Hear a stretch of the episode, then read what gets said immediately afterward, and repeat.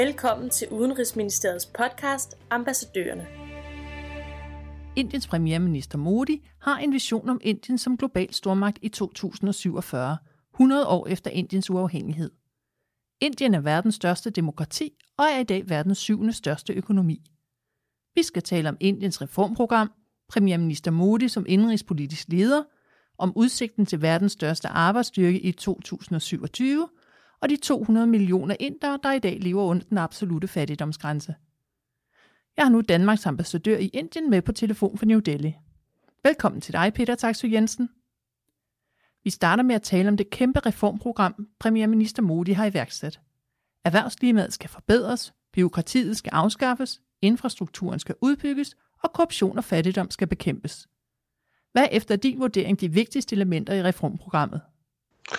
Modi har jo sådan en vision om, at Indien skal have status som en moderne, velstående global magt i 2047, 100 år for Indiens uafhængighed.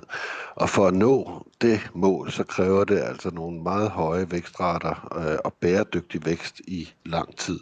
Indien har været den øh, største øh, vækstmotor i blandt de øh, nye økonomiske magter, men de har set nogle tilbageslag, og siden Modi kom til, har der været meget stor fokus på, hvad kan man gøre for at forbedre mulighederne for at opretholde en, en høj vækst.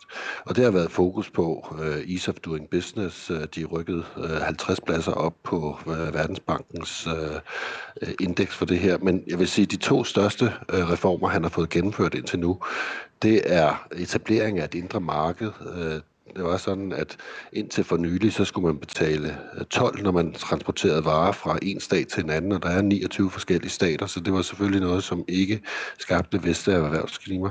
Man har fået gennemført en såkaldt GST-reform, hvor man simpelthen har fundet bundet hele øh, det øh, indiske marked sammen til et stort marked. Det øh, er lidt vanskeligt at få rullet ud. Øh, det er en stor reform, men når den bliver gennemført, så er det noget, der vil virkelig komme til at batte på, øh, på væksten i Indien. Vil du ikke forklare, hvad GST er?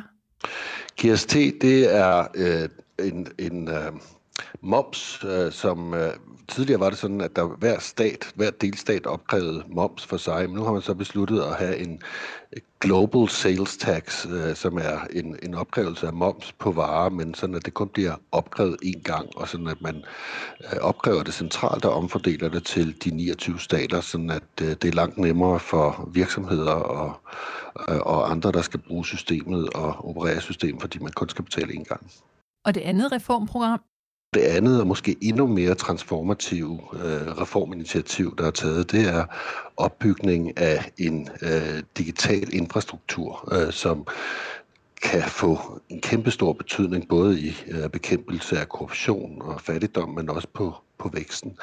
Der er, øh, det er sådan, at øh, her i landet så øh, er 95 procent geografisk af landet dækket, så man kan komme på mobilnettet, og der er 1 milliard mobiltelefoner.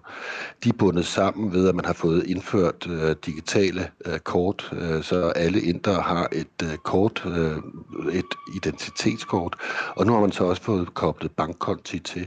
Og det er simpelthen øh, grundelementerne øh, i en digital infrastruktur, som vil gøre det muligt at øh, sende penge direkte til den modtager, der skal have pengene fra, fra dem, der giver pengene, men også gøre hele den økonomiske øh, aktivitet i Indien langt, langt mere transparent, end den har været tidligere. Karismatisk leder, hindu-nationalist, dygtig kommunikator. Premierminister Modi er leder for 1,3 milliarder indere. Kan du give en karakteristik af ham og hans politik?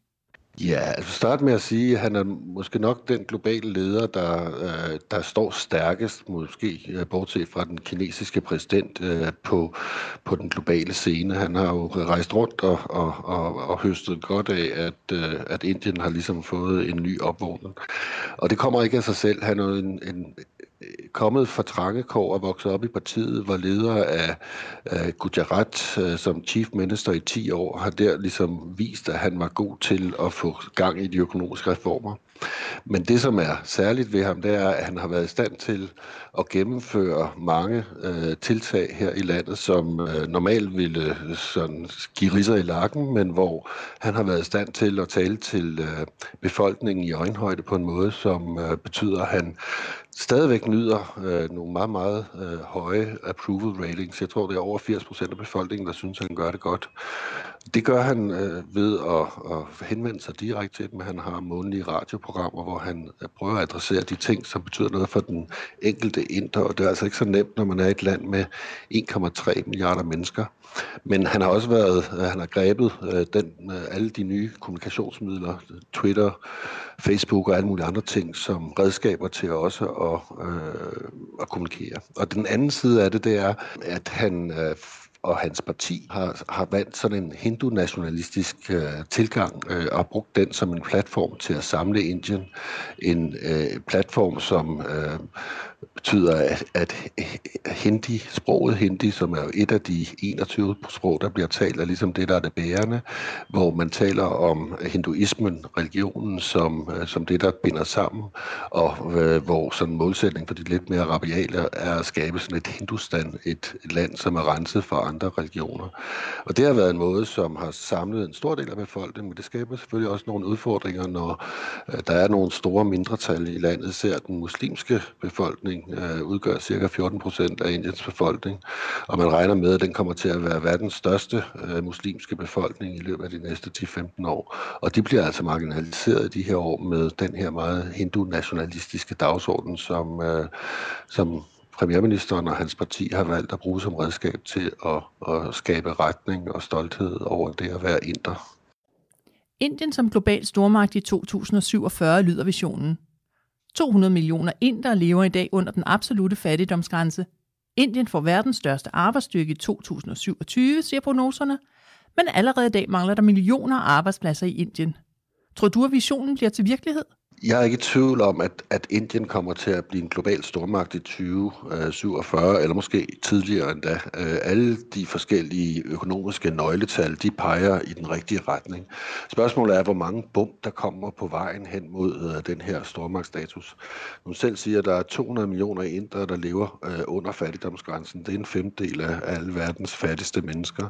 Der er 200 millioner indere, der ikke har adgang til elektricitet, og sådan kan man blive ved med at, at pege på kæmpestore udfordringer. Der kommer 10 millioner mennesker ind på det indiske marked, arbejdsmarked hvert år, så der skal skabes arbejdspladser.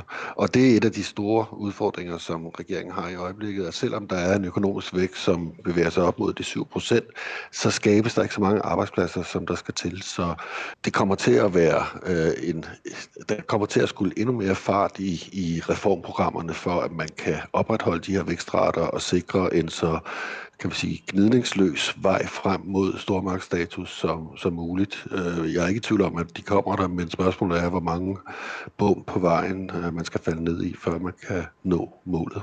Det var slut på podcast om Indien. Hvis du vil vide mere, kan du følge ambassadøren i Indien på Twitter. Tak til Peter Taxe Jensen, og tak fordi du lyttede med.